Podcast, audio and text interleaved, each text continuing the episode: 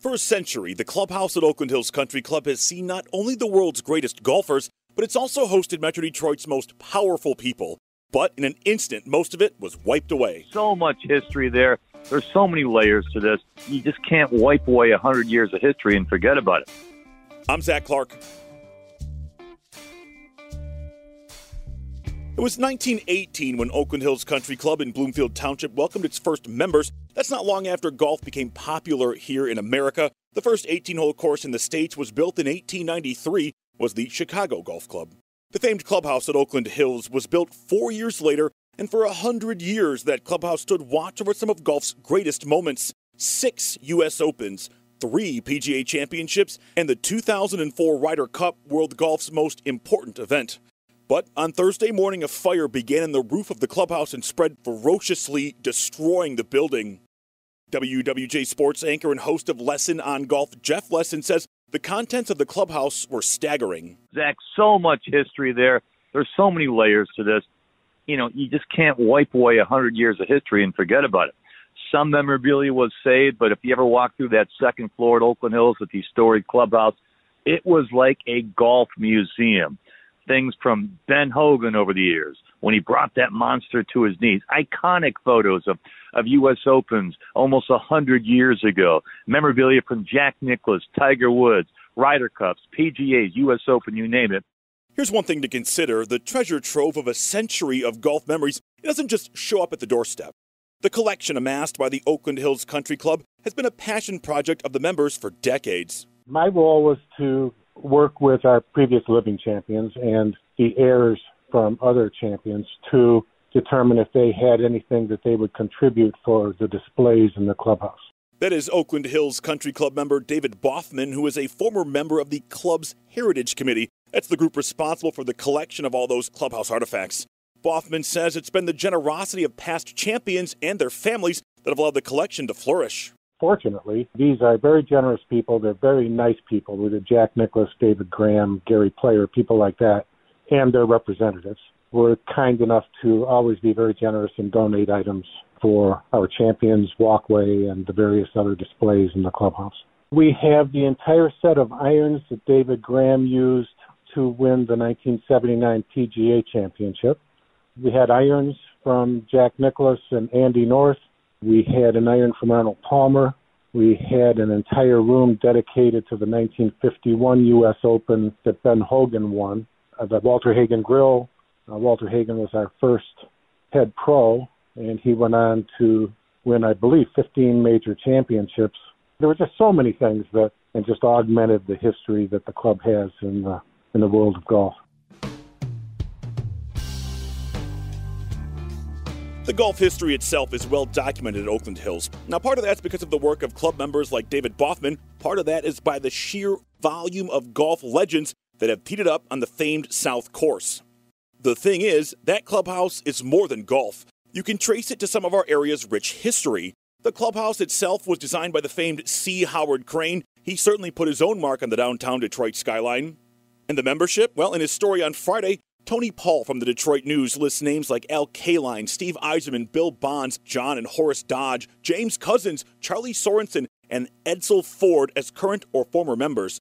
Sure, golf was played and cocktails were consumed, but our local history was also formed inside of those walls. The membership is you know, the most affluent who's who of Metro Detroit, and really there's some people around the nation are members there. But um, you know, a lot of business deals got done there. A lot of politicians were picked there. It was a very popular place for political wheeling and dealing. George H.W. Bush was there. Bill Clinton played golf there. It's like a museum. There's so much more that went on in that in that clubhouse. It just wasn't all about golf either. I mean, the membership used that clubhouse year round. It was a socialite delight, is what I called it in my in my story today. There were guys that were going to play cards there yesterday. They ended up moving their game over to Red Run. A lot of things were discussed in those in those halls a lot of deals were closed in those halls, and then of course, obviously, the who's who of golf roam those halls, and uh, you know that's what's lost. After the fire, legendary Detroit baseball writer Lynn Henning tweeted that Al Kaline loved the clubhouse at Oakland Hills because he could be himself. There was no stargazing, which is usually a good thing, except, well, here's Jeff Lesson again. Great story about Al Kaline 2004 Ryder Cup, which I had the privilege of doing play by play from the Westwood One radio coverage, Al, they were working during the tournament. Uh, many members were volunteers. Al's job was guarding the European locker room. In that employ during the week at some point in time, and Al told me this himself, he was actually accused by one of the European players, uh, whose name he did not want to give me, of stealing a dozen of his Titleist golf balls. Now, when that European player later learned who it was he was accusing, he kind of felt a little silly and apologized to Al Kaline. But that did happen at the 2004 Ryder Cup at Oakland Hills.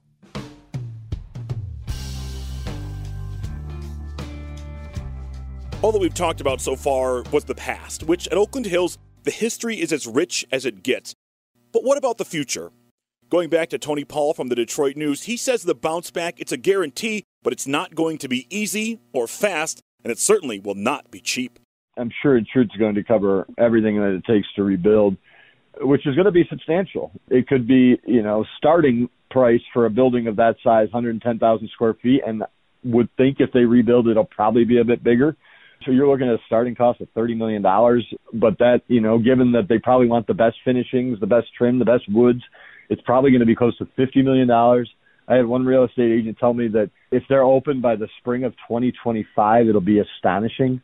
So we're looking at a massive, massive project here to rebuild. But they will. I mean, this is a crown jewel of golf, and it will remain a crown jewel. They will build back, and uh, the golf will remain. This will still be a destination for the best golf in the world. They've been holding out hope and holding their breath on the U.S. Open, but you got to believe as tragic as yesterday was, and it is, and so much history lost, you got to believe that the USGA will be very uh, willing and uh, and eager to come to Oakland Hills for a U.S. Open. As both Jeff and Tony have already said, the course itself, which is the main attraction, was virtually unharmed, which means Oakland Hills and Championship Golf remain a match. They want a course one that's challenging. Oakland Hills qualifies there. They want a course two that looks great on TV, and the restoration project, which uh, the membership had recently done at the cost of over $12 million on the South Course, with a bunch of trees taken out and a, a bunch of uh, bunkers enlarged, and, and just a really good-looking golf course that will show well on TV. So that's obviously huge. And then they want a story, they want a narrative, right? And so now they've got one. I mean, this is rising from the ashes is always a good story. And uh, so, yeah, the U.S. Open and the USGA is going to be very eager to come here. By the way, about that restoration on the on the South Course, which was completed last summer, and is amazing. I've been out there; it, it was amazing. But one of the interesting design aspects of the redesign, or the restoration, if you will, was they removed a ton of trees.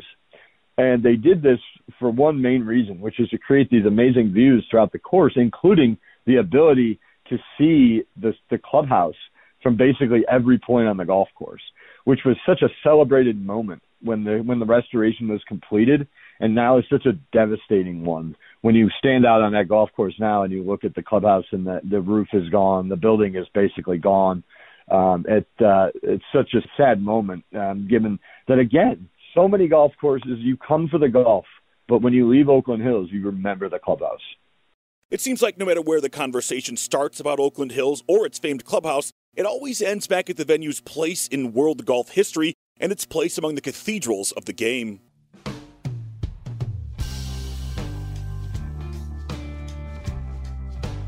Before this conversation ends, I want to point out something. When you think about Oakland Hills, your mind is likely to wander to the local multimillionaires and billionaires, right?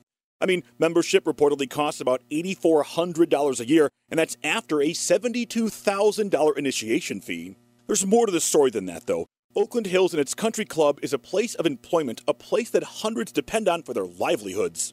You know, I see it in social media quotes like, oh, just another rich man's venue being brought to the ground, boo hoo. Well, it's more than that. It's not only the history we've already discussed, this is a place of employment for hundreds of workers who rely on that job and that income for their security. So it's so much more than just a, a rich man's playground. It's the history, it's an employer, they're real people that lost real jobs in the tragedy of this fire, and we don't know when they'll be able to get them back. It's been really hard to put the Oakland Hills Clubhouse fire story into perspective, Part of that's because of the contents, both physical and the memories. They're staggering at Oakland Hills. Golf would not be the game it is today without that space in Bloomfield Township. There's no question about that. And then it's placed locally as sort of a kingmaker. Big deals made, political futures shaped. What's not been difficult to understand is that the clubhouse will come roaring back. Will it be the same? No. It'll be a fresh canvas for the next 100 years of global golf history. I want to thank WWJ sports anchor Jeff Lesson and Detroit News sports columnist Tony Paul for helping me out with this conversation. And thanks to Oakland Hills member David Boffman, who was interviewed by my colleague Cassandra Flosson. You can always find the latest information on the Oakland Hills fire and more at WWJNewsRadio.com. I'm Zach Clark. Thanks for listening.